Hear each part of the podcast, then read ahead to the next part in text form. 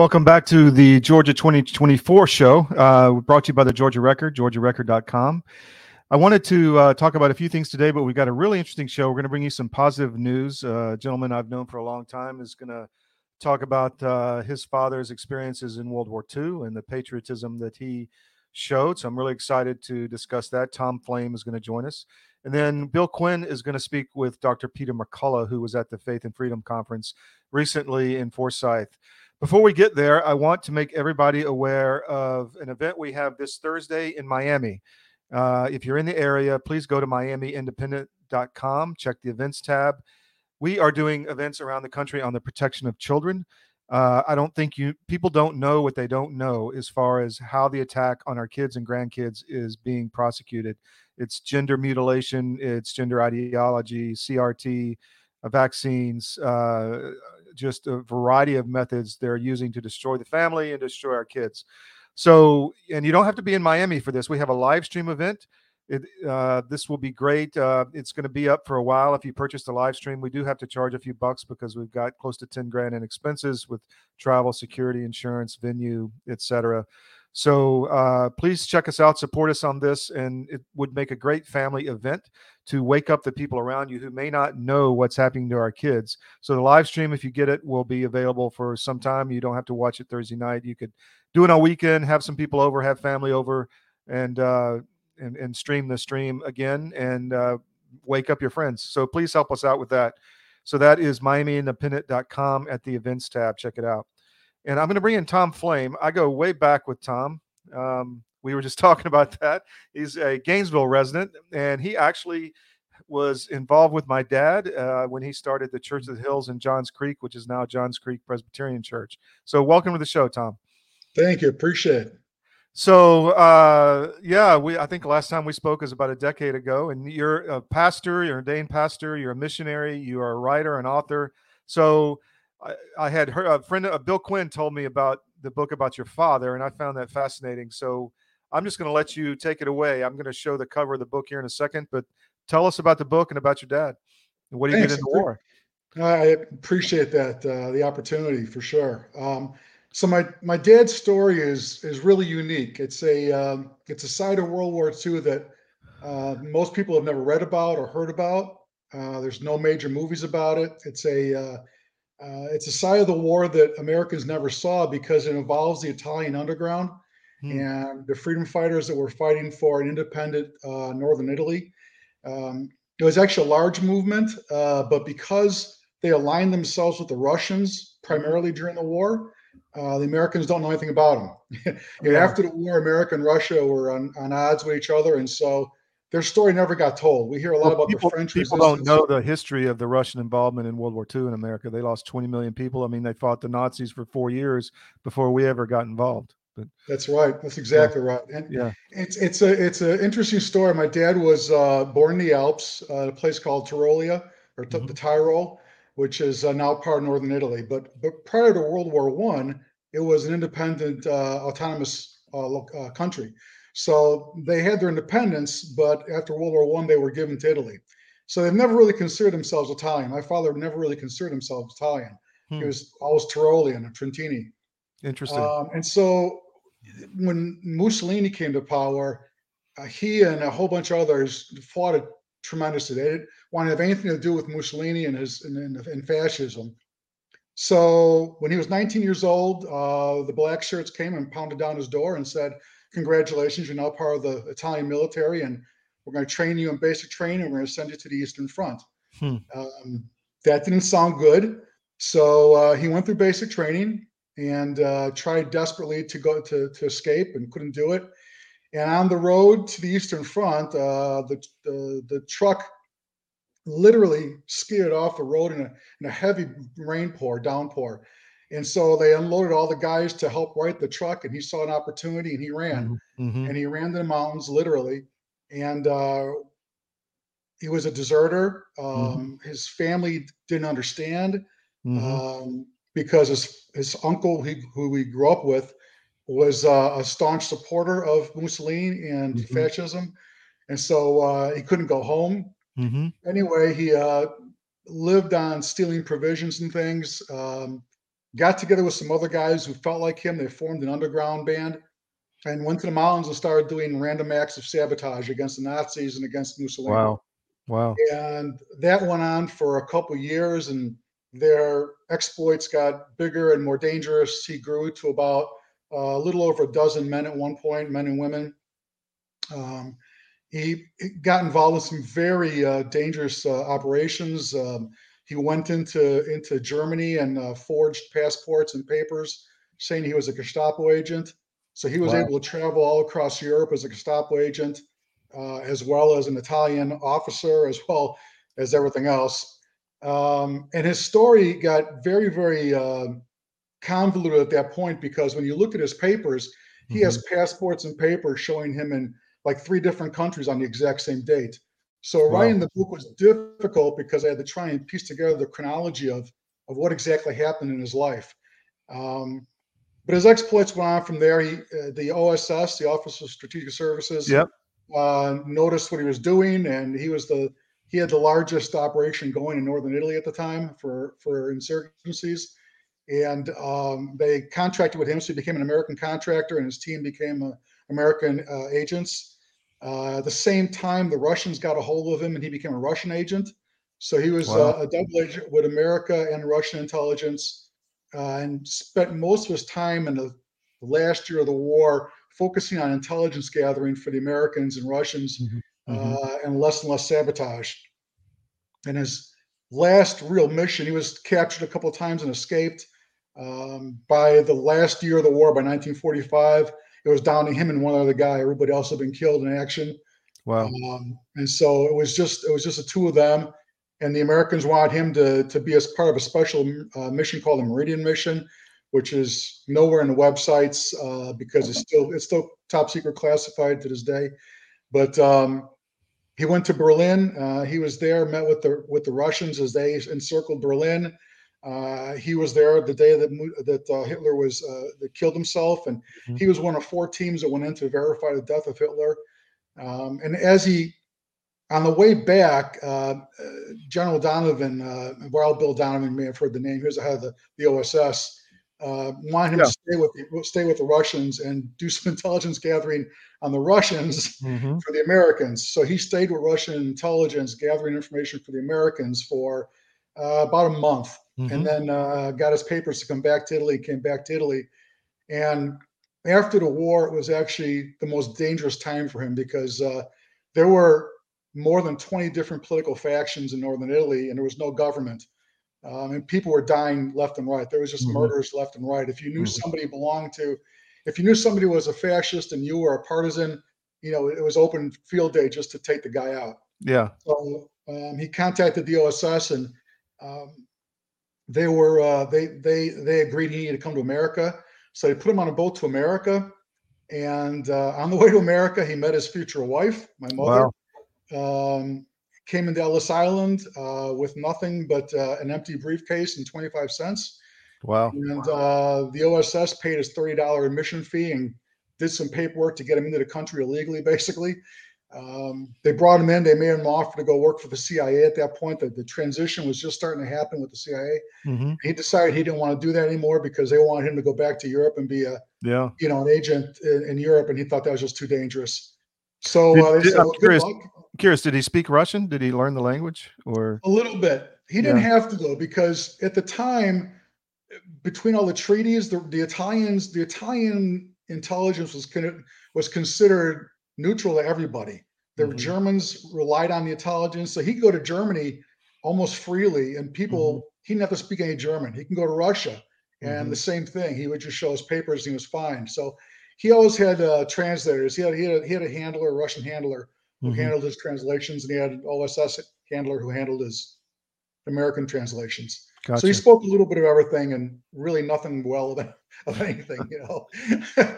um, but when he came to America, then he became an invisible immigrant, and um, he ended up in Chicago, which was rough because he didn't speak the language well.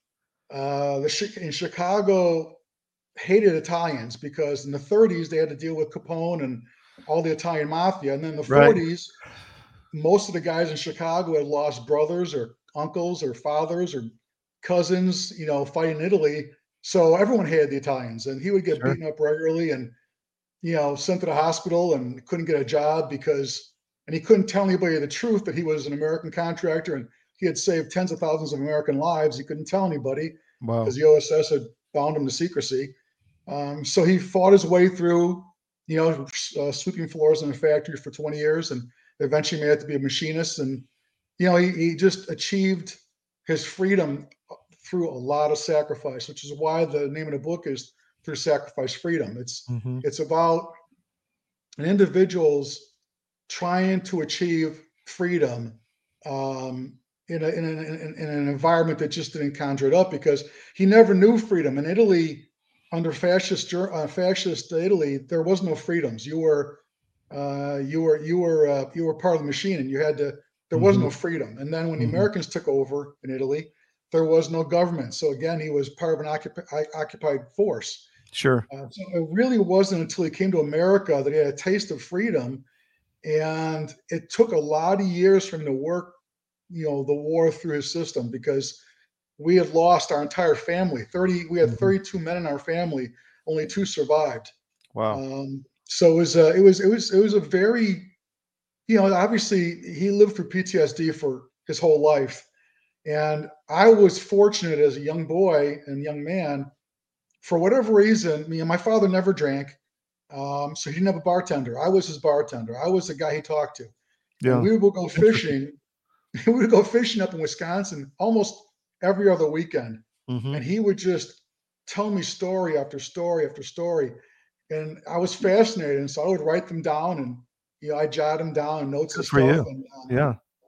you know, it was a, uh, I learned later on, actually, his funeral, that my brother and my mother had no idea of any of the stories. I thought it was just common knowledge in the family. Wow. Nobody knew what he had gone through. Nobody knew the, you know, the torture scenes, the the the, the times he was captured, the hmm uh, you know all the different battles, learning how to be an ins- insurgent with no training at all, you know, and uh, learning how to live on the run in the mountains. You know, the Alps is an unforgiving place in the wintertime. It's you know Of course. bitter, brutal cold and 20, 30 feet of snow. And, you know, you have to live on your own. You have to live out in the open. There's no, there was no, there was no place to quarter because it was 100% for his entire time from the time he was 18 until he was 23 years old. He was behind enemy lines. So he was living behind enemy lines the entire time. He- there was no one you could trust because, you know, Yeah. the Germans would kill anybody who was supporting a, a, a, a, a separatist or a fa- whatever you want to call the guys, the insurgents, uh, uh, partisans. Right. You know, they had a lot. They had lots of names. So it's, it's a different story. It really is. And he he was really very tied to the Russians for a long time. And when he got out of uh, out of the war, the Russian government was going to set him up actually as a mayor of a, of Genoa, the second largest city in Italy, yeah, because of the you know they, they trust him. He knew what he was doing, and it didn't work out. And he started to work for the Russians full time and working for the government, and realized that communism was not what he liked. Yeah. it did yeah. not work for him. I mean, he was uh, he was an entrepreneur. He, in his heart, never had a chance to go out and be an entrepreneur in life, but that was where his heart lied. Uh, he ended up coming to America and becoming actually very, very, uh, very tied to the Republican Party, and you know, but but early on, you know, northern Italy, it was all to this day, it's still very heavily uh, communist, uh, communistic in its Yeah. political leanings. And so he was he was he was a son of that. You know, it's all he knew. And because the Americans really gave up their support, the OSS would drop money and drop weapons for him and all that kind of stuff, Mhm. um, and really took care of him very well up until the last three months of the war. And then the Russians took over, and the Russians gave him a lot. And you know, then he then he hooked up with the Russians in Berlin, and then he became an agent spying on them for the Americans. He got to learn them real well, and they they trusted him. So he had a real kinship with them for for a short period of time there. And that that was the brutal ti time of communism with Stalin and you know the the Holodomor in Ukraine where they starved five million people. absolutely. So that was a brutal period. So he saw the real deal, I guess. Oh, Yeah, absolutely. yeah. He was in uh, he was in Ukraine uh, after the war for a while. Uh-huh. Um, it, it was a uh, you know there it goes beyond you know it's funny because I watch Ukraine. I'm, I mean I'm a, I'm a, an I'm an animal for the whole Yeah. Ukrainian war situation. I watch it every night. I get updates and stuff, and and I, I see my father's life, and I every so often you'll see the insurgents go out and blow up something, and they'll, Yeah. they'll say, "Well, this blew up. I don't know how it happened." And you know, those those are those What- are what do you the, uh, think is- partisans? What do you think his thoughts would be of the U.S. the wisdom of the U.S. getting involved in a major land war in Eastern Europe? I mean, what would he say to that in the Um, bloodlands of uh, of Ukraine, where you know millions have been killed? I think he would be against it, quite Yeah. frankly. Yeah, I think he would be against it uh, until it got to be, you know, a national, a world war. yeah, Um, I, he, I, I believe that, you know, what the Americans are doing now, I support entirely. I think you know, we're fighting a proxy war, and we're spending a lot of money, but we're not losing any blood, and we're not losing any men, and and and it's a it's a, it's a very low cost effort as far as I'm concerned. We're weakening our enemy tremendously, and we're not losing anything in, the- in the interim except for some money. So to me, that's a good investment. But once you Mm. start putting people, I mean, you know, it's it's a um, I, I I should answer the question. I really can't speak for him, obviously, but of course. I think I'm he- just curious because he never let me join. He never let me join the military. I wanted to join when I was a young man. He said, "No, we've given up our lot. We've given up everything." It's it's interesting, Todd. hmm I've traced my my lineage back to Napoleon, Wow. and every single male in our family has died in war since Napoleon. We've never had a man get past 26 years of age, except my father. What was that? For, Forrest Gump, where the they they died like every in every war. every war. Wow. And it's not a joke. I mean, Yeah. I mean, I, I can go. It's it's every every 25 years, man. There's a guy who's born. He has a male heir, and then he goes off to war and dies. So wow. my dad said, you know, there's absolutely no way. You're, we're this this ends now. You you may die young, but it won't be in a war. so yeah, and I respected that. But Sure, um, of course. So, how do people get the book? Where that that benefits you the most? I mean, obviously, it's on. no, I you know, the- appreciate that. Well, I- you know, as I say, it's available book, bookstores everywhere. Mhm. and of course you can get it through Amazon and all the all the online exchanges. Um, but if you want an autographed copy, I'd be happy to do that for people. I have a website. It's called tomflaim.com, T O M F L A I M.com. And if you go to tomflaim.com and just uh, there's a place where you can say where you want an inscription, I'll be happy to write the book out to anybody and uh, and, and mail it out to you. So uh, that's probably Fantastic. the best place is, is, is tomflaim.com. Excellent. So, are you talking to anybody about a movie? I mean, that sounds like a real interesting story. That would. I, I make- have one one producer who's who's who's reading the book right now, ah, um, and really it's written like a mini series each chapter there because you go. when I wrote it, you know, I have stories. I have okay, so I know on this date uh, he was captured up in up in a bell tower in in, a, in someplace in Italy, and after that I know three months later he's doing this. So there's an in between period. So this book is written really in segments like that, to where it really does make a. Uh, it really would make a good miniseries. It's it's really written for that. I didn't do it on purpose, Right. but uh, it's just the way it kind of came out. And it's Fantastic. it's it's 100% true historical fact. Everything in there I've been able to document through the OSS websites, or Russian intelligence websites, or Italian websites. Um, there's an awful lot of stories I could have told that I didn't put in because he told me and no one else, and I couldn't find anywhere to justify it. And I was always afraid that I didn't want to romanticize anything. You know, as a young man, it's been 40 years. You know, I, I didn't want to, you know, you see a movie and that can impact what you remember sometimes, you know. True. Yeah. Um, so I want it to be 100% true fact, and it really is Right. true history. Wow. Fascinating. I have to get a copy. Tom, thank you so much. Uh, an uplifting story for today. I really appreciate it. We'll have you Thank back you so down much. the I appreciate it. And thank you for the work you're doing. I really appreciate that. Uh, take care. All Take right, care. God bless you. Bye. Wow, fascinating. So please sign up for our no ad subscriptions. Uh, we need support. We're not supported by Zuckerberg or anybody, but we have 10 different websites all over the world. If you want the best news without all the globalist spin, uh, sign up for our no ad subscriptions. Pay us a few bucks a month, and you won't see all the ads pop on your phone. I, I, I, I promise. Also, uh, I want to run a quick ad for My Pillow, who is also our sponsor. Uh, it's that time of the year. It's after Christmas. Mike is laying off inventory, and he's got the My Pillow 2.0. So w- I'm going to run this ad, and then we'll be back for the last segment with Dr. McCullough. My Pillow 2.0 commercial.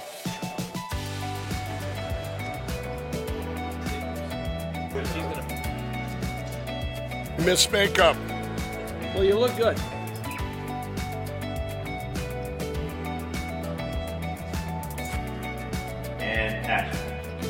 Sleeping even better. We've got the best pillow ever, My Pillow 2.0. He's a great name for a Huh? Good.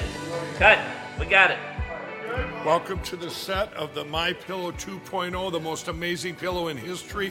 That new technology is still the My Pillow's patented fill, but now we have new technology we didn't have back when I invented My Pillow that's going to help you sleep. It's absolutely amazing, and you're the first ones that can check it out. Go to mypillow.com, use the promo code on your screen, and we brought back the buy one get one free. For the best night's sleep in the whole wide world, visit mypillow.com.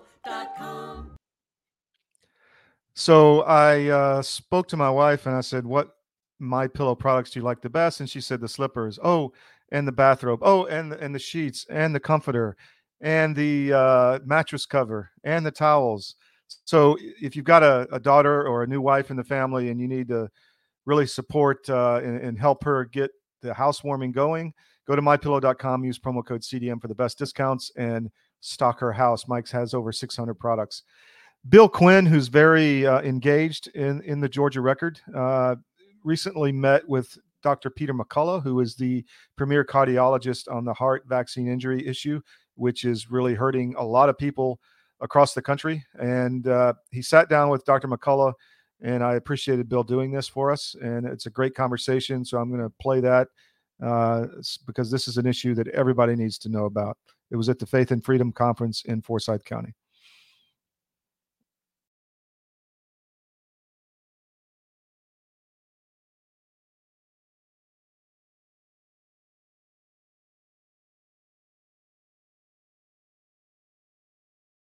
Good afternoon. Thank you for joining us. Um, we are here today at the Faith and Medicine Conference in Cumming, Georgia, and we are delighted to be joined by Dr. Peter McCullough and Dr. Bergeron, um, and uh, we're, we're be able to talk about the content of the conference a bit and some of the focus of the reason that people feel that it's so important to participate and be here uh, th- through these two days and learn uh, how to how to tie together biblical worldview along with the notion of the importance in medicine. So, thank you both for joining us. Thank you for having us. So, um, we'll kind of go back and forth if that's okay. So, let, Dr. Bergeron, could we start with you? How did how did the conference start? What was the thinking and sort of Years ago, I thought there was a need to bring physicians and healthcare practitioners together who were Christians to know each other, to share their ideas, to encourage each other. And that was 10 or 15 years ago. But I also knew that I wasn't ready to tackle that project. So, three years ago, we started in 2020. We had planned it before COVID ever happened. And uh, so, our first conference was in February 2020. And the purpose was to, of course, bring a biblical worldview to healthcare. And then, as, as in the last three years, uh, people realize something's wrong. And there's a spiritual component or dynamic to all of this. Well, how do you fight a spiritual battle of good versus evil or light versus darkness without biblical truth? It is the ultimate biblical truth. And so that's the purpose of this conference is to, is to take the truths and the principles of God's Word and apply them to healthcare and to our own pursuit of health. Isn't that interesting? So, um, as you look at other disciplines, uh, education, um, election integrity, and other things, I think you might find that those same notions, that notion of there's there's two hands in play, if you will, the hand here uh, on earth, and then the hand of faith playing in. Uh, it seems to be a common thread um, that we encounter as we. Well, the first time Dr. And I met, his the first thing he said out of his mouth was, "This is a spiritual battle," and he went a little further and said, "It's this is demonic." Isn't that interesting? But You made a great point, though. It's not just in the context of SARS-CoV-2, the viral outbreak, uh, but there appears to be widespread uh, acts of evil uh, going on, fighting good, widespread corruption. You mentioned uh, election integrity, but we're seeing it uh, all through politics. We're seeing it through uh, corporate business, certainly with the pharma biotech we are seeing evidence of things drastically going wrong. And through the last three years, I think there are clear cut examples where people have the intent to do harm to other peoples. Yeah, very troubling, especially just in these last 10 days. Look at look at what's come out regarding Pfizer and, and the uh, executive with Pfizer admitting that as part of their strategy, they seem to wish to continue to modify to make COVID something even more troubling than it has been. And and I would maintain it's not just whether it's legal or illegal, it's a spiritual issue. And I think that the average, every single American has to ask the question what is best for my health and my body? Mm-hmm. Who has the authority to dictate what I must do for, with a medical treatment or a vaccine? It's so true. I've used the example that a man in prison, behind bars in a cell, has more freedom than uh, someone in school or at work or in the military who is forced to take a vaccine. Because when we start to allow someone else to shove a pill down our throat or a needle in our arm against our will, through pressure, coercion, or reprisal. We are stripping away their fundamental right to personal autonomy, respect for self. We're stripping that away.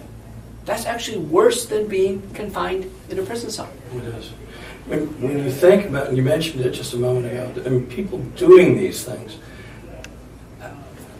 Tell me about how, how do you reconcile thinking about a person making those kinds of choices to do these upon other humans? It seems, seems remarkable. Well, let me give you a, a biblical principle. In the New Testament, the Apostle John writes, We, as Christians, we know that the whole world lies in the power of the wicked one. That's what explains their motives, their behaviors.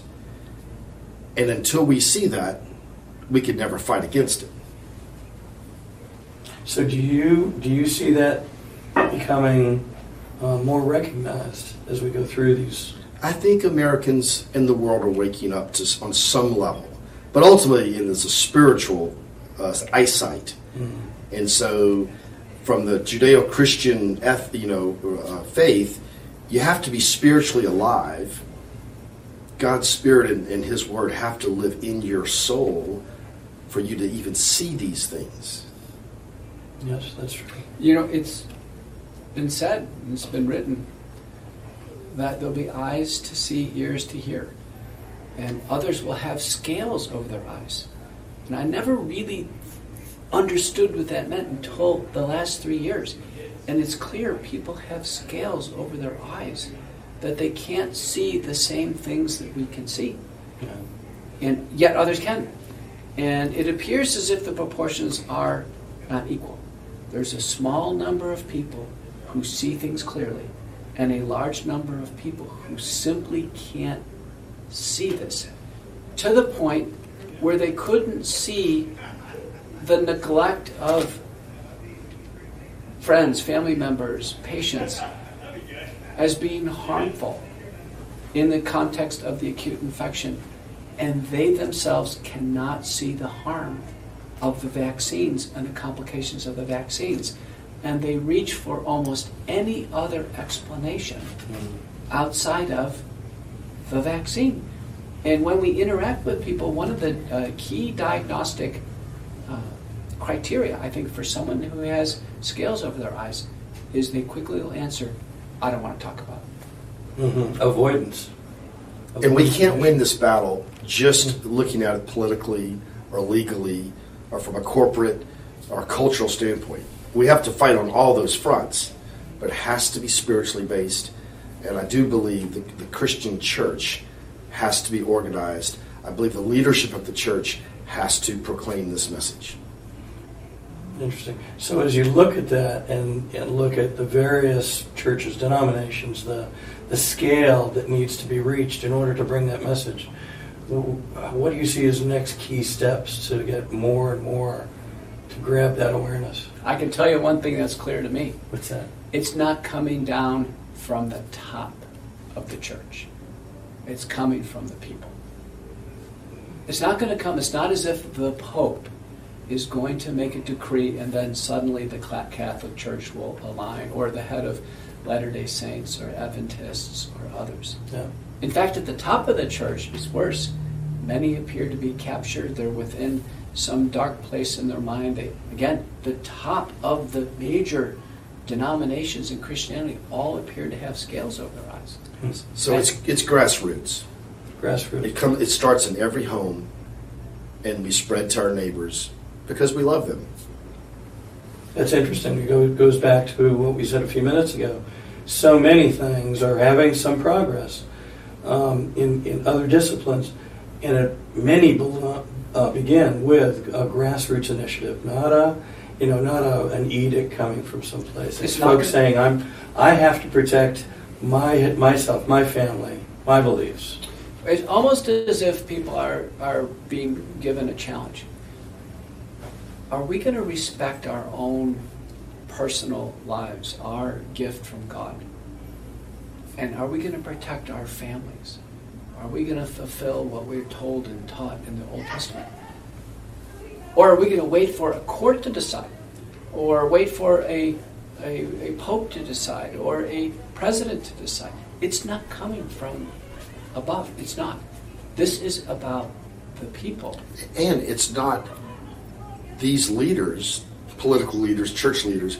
It's not primarily their their decision or their role to tell us what to do. There's guidance. They protect people from harmful things. That's what the, that's what the civil magistrate is for. But it's our duty. We we have a God given um, gift of life and health, and to care for our families. It's almost as if God, in this crisis, SARS CoV 2, the infection, which is now largely ebbed, and what we're seeing with the vaccines, it's almost as if God is giving us, each one of us, a chance for redemption every day. And the question is who is going to take, have the scales removed from their eyes and redeem themselves? And a lot of this has to do with our body as a temple. This is very, very important. Our body as a temple. People respecting their bodies. A lot of it's about compassion.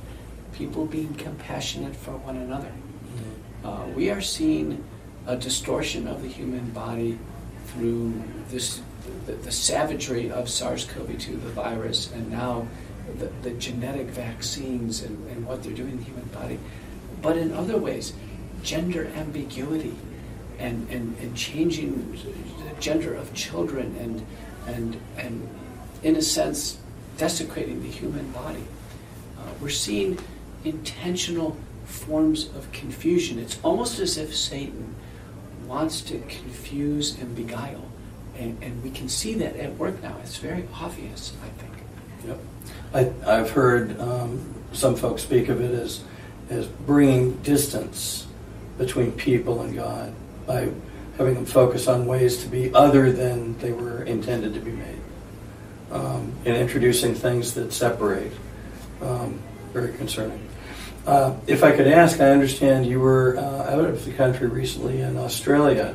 What were your observations there, if I could ask? I'm going there actually. So Really? yeah, I will be uh, going to, tomorrow to India Uh, and hopefully meet with the Prime Minister on Monday and then meeting with uh, doctors and dignitaries on Tuesday and Wednesday and then off to Australia where we expect a rougher time uh, in Australia. But, but also think it'd be interesting to report, what do you know of uh, early treatment? How is COVID being handled in India? It- it, uh, you know, I- I'm going to hear, like anything else in India, where there's you, you know three dozen different tribes and sects and languages and, and caste systems, probably a tremendous mixed picture. Um, but, but I really want to get a sense of. Uh, and India is 85% uh, Hindu and 15% Muslim. Very few Christians outside of Goa and a few other Mhm. places. I'm going to really be interested to see has corruption settled in on them? Are they doing harm to one another? Uh, uh, are they creating unnecessary hardship, stripping each other, stripping away each other's jobs, and doing this. Since when, in a civil society that's productive and very well formed like ours, do we strip jobs away from one another based on an ideology? Right. Isn't it interesting that so many folks have had impact to their previous employment? And in some cases now those same employers are backing off saying, oh, well, gosh, we made a mistake. But you, in some cases not undoing the damage. Well, an example is the military, isn't Mhm. it? Yep. So, under a lot of uh, pressure, I was involved in this and many others, we were able to put enough pressure on Congress and the Senate to, with the last appropriation to have it come down to the military and say, listen, get rid of the vaccines, despite what Lloyd Austin wanted to do. And now, uh, I've been in court uh, on behalf of soldiers. The next fight is to get them reinstated with back pay. So not only are they relieved of the vaccine, some of them, the National Guard and, and others still are not, but to have them reinstalled with back pay. Do you know that there are certain people? I'll give you an example. I'll name a name. Mitt Romney, Senator Mitt Romney. He wants them to be punished for not taking the vaccine. So what is in his mind? What would make a senator want to punish a sh- soldier for choosing not to take a vaccine? And it's, it's evil. It's not just politically right or wrong, it's evil. And you could make you could easily make the argument who gives more for this country than those who serve in the military. And, but why punishment for that choice? Yeah. Uh, uh, you know, the CEO of Houston Methodist Hospital had no compunction about firing qualified nurses, many of them pregnant or had allergies. They, they were down to people who really could not take this vaccine. They already had COVID. No compunction. Went all the way to the Supreme Court of Texas, and they won. Houston Methodist won. They won the court case that they can force the vaccine on all their employees. You know what they did the next year? They dropped the vaccine mandates. Wait a minute, I thought it was so important a month earlier. Why is it suddenly dropped now? Why was it so important then? The National Football League. National Football League wants to force the vaccine on the players. It's mid 2021. The players don't want it. There's a tug of war. NFL had taken money from the White House and HHS through the Community Corps. They were a prominent recipient of federal dollars went to the NFL to push the vaccines on the players. They run vaccine mandates from middle uh, August of 2021 to March of 2022, and then all of a sudden they drop them. they drop them. COVID doesn't. They were testing every week. They were using swabs, all this stuff. Suddenly, COVID didn't exist in the NFL. These behaviors are absolutely bizarre. Very much so. So, Dr. Bergeron, here we are in 2023. Um, you, you've had the conference running. As you look forward, what do you think are the key objectives, key goals that, that may evolve going into next year and beyond? Well, next year the theme is likely going to be centered on what is God's image in us. If we understand the details of how God created us and how we are designed to think and then apply the Word of God, use the Word of God to live, we can address and overcome all of these battles, all of these difficulties, because God provides wisdom and answers. Wonderful. Um, and then, uh, Dr. D, uh, one of the things I wanted to ask about was you brought up early treatment, you brought up some of your focus. Um, your latest book, Courage in the Face of COVID 19. Could you tell us just briefly a little bit about it, and where folks can get it, perhaps a bit about what's in it so they can position it for themselves? So many things happen from my eyes view uh, in the last three years uh, that you know I was a year into it and had decided I teamed up with best-selling author John Leake, and John Leake is a true crime author Mhm. full time, has uh, several bestsellers, and John approached me said I want to film you, I want to interview you. He said, "There's a crime going on." there's elements of crime here. This isn't just confused public health response. There's crime. And we set about to just describe the first part of what went on. And that is the development of early treatment protocols and, and the enablement of helping people avoid hospitalization and death. Those are the two bad outcomes of what can happen. And then the crushing response we had from our federal and state agencies, medical boards, health systems, to just crush any hope of treatment to the population. People have asked me, Dr. McCullough, what could be their intention? And I think I first concluded this when I went on Tucker Carlson, and it really disturbed him. I think it's intentional. I, I, sa- I think there is an intent to promote fear, suffering, hospitalization, and death in order to lay the groundwork to push and then ultimately force mass vaccination. And the reason why I say that now, three years into it, those who are the strongest voices against any forms of treatment are the very ones who are most vigorously promoting the vaccines. They're one and the same. And the smaller group who tried everything they could to help patients, do everything they can to provide compassionate care, trying to keep their loved ones out of the hospital, those are the ones who are more circumspect and wanted to look at the va- vaccines in terms of overall risk benefit analysis. It was those that did not presume the vaccines were safe and effective because it's the presumption that they're safe and effective is that drove all this. The CEO of Houston Methodist presumed they were safe and effective, therefore the, their employees had to take it. Lloyd Austin, the Secretary of Defense, presumed they were safe and effective, and that's the reason why the military had to take it. And then the question is, did they, did they, it was more than just presumption.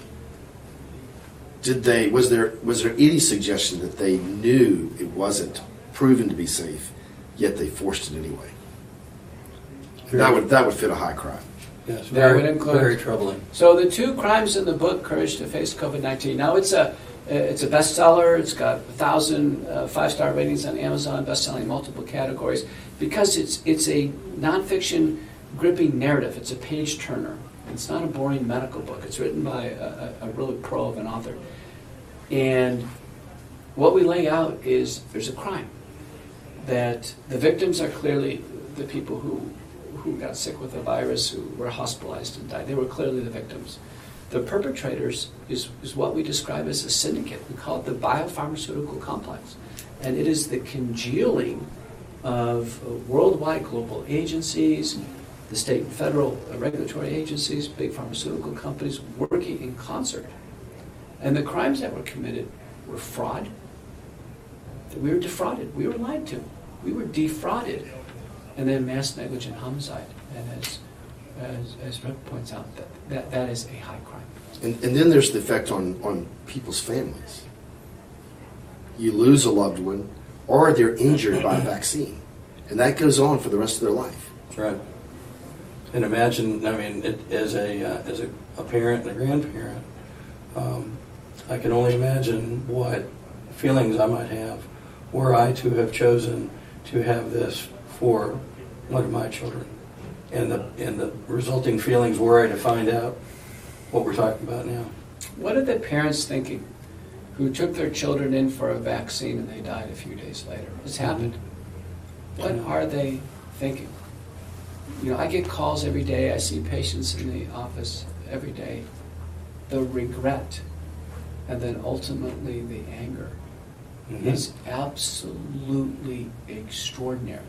Seeing young people, dozens by the dozens with heart damage, uh, athletes having sudden cardiac death, blood clots that are life threatening, neurologic damage. I had a conversation uh, j- uh, just last night.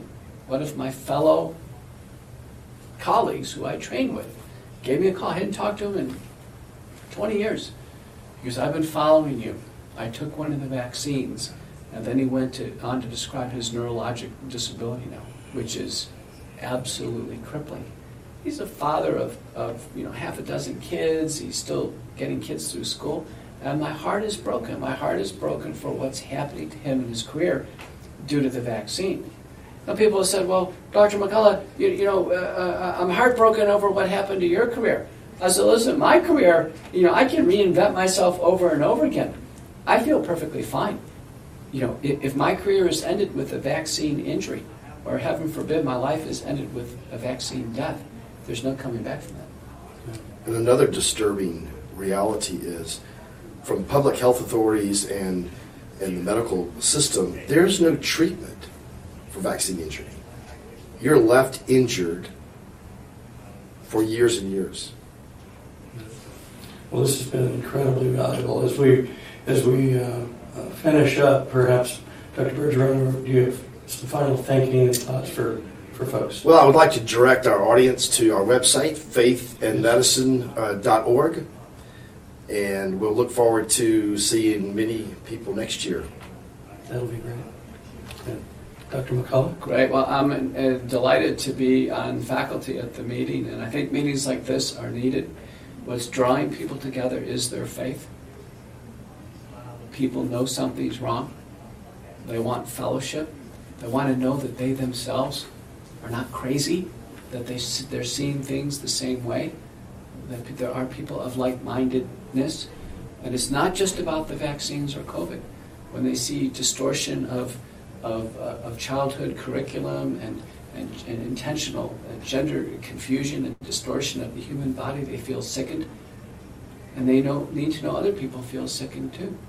When uh, hardworking Americans who, who do the right thing and show up and vote, and they see that, that, uh, that, that voting is absolutely corrupted and, uh, and the democratic process is destroyed, that they feel sick that people need to understand that there is like-mindedness. There's probably far more people out there that do think in a similar way, and that type of fellowship, faith-based fellowship, is drawing people together. You can follow me at petermcculloughmd.com. That's my website. I'll take you everywhere on social media. Courage to Face COVID.com is the book. Uh, America Out Loud Talk Radio. McCullough Report is the podcast, and Courageous Discourse is the Substack. I'm doing everything I can to help my individual patients, uh, but I have felt called to do everything I can do to help America help the world. That's wonderful. Thank you both. Thank you for having God us. God bless you both. Thank you. God bless you. Wow, what a powerful interview. And thank you for Bill Quinn for uh, knocking that out for us. Uh, you're going to see a lot more of Bill uh, in the future at the Georgia Record. I want to make an appeal one last time to please go to miamiindependent.com, check out our events tab. And if you're in Georgia uh, or not in Miami, actually, please sign up for the live stream uh, of this event Thursday night. Again, have some people over. It'd be a great grassroots uh, event at your home or at a party or whatever to really wake up your friends and your family who may be on the fence about a lot of these issues. Tell them what's going on with the attack on our kids. The panel is fantastic. We have Dr. Elana Fishbein from No Left Turn. We have Dr. Paul Marik from FLCCC, the uh, frontline COVID care, critical care guys. Uh, we have the book Brook Jackson, the Pfizer whistleblower. Kevin Jenkins, who is from Children's Health Defense. Wayne Black, who is uh, the national, the security specialist on the Parkland shooting, the expert witness in court. And we have a priest, uh, Father Carrera from Mexico. It's a very Catholic area down there, and he has been ostracized by the Catholic Church for speaking truth uh, and uh, giving the Latin Mass and really trying to bring the church back to what it should be. So, really going to be a powerful panel. Please sign up for the live stream. Please help us out. We need to uh, cover expenses and get this message out all over in the nation. So, thank you very much, and we'll see you next week on the uh, Georgia 24 show. Thank you.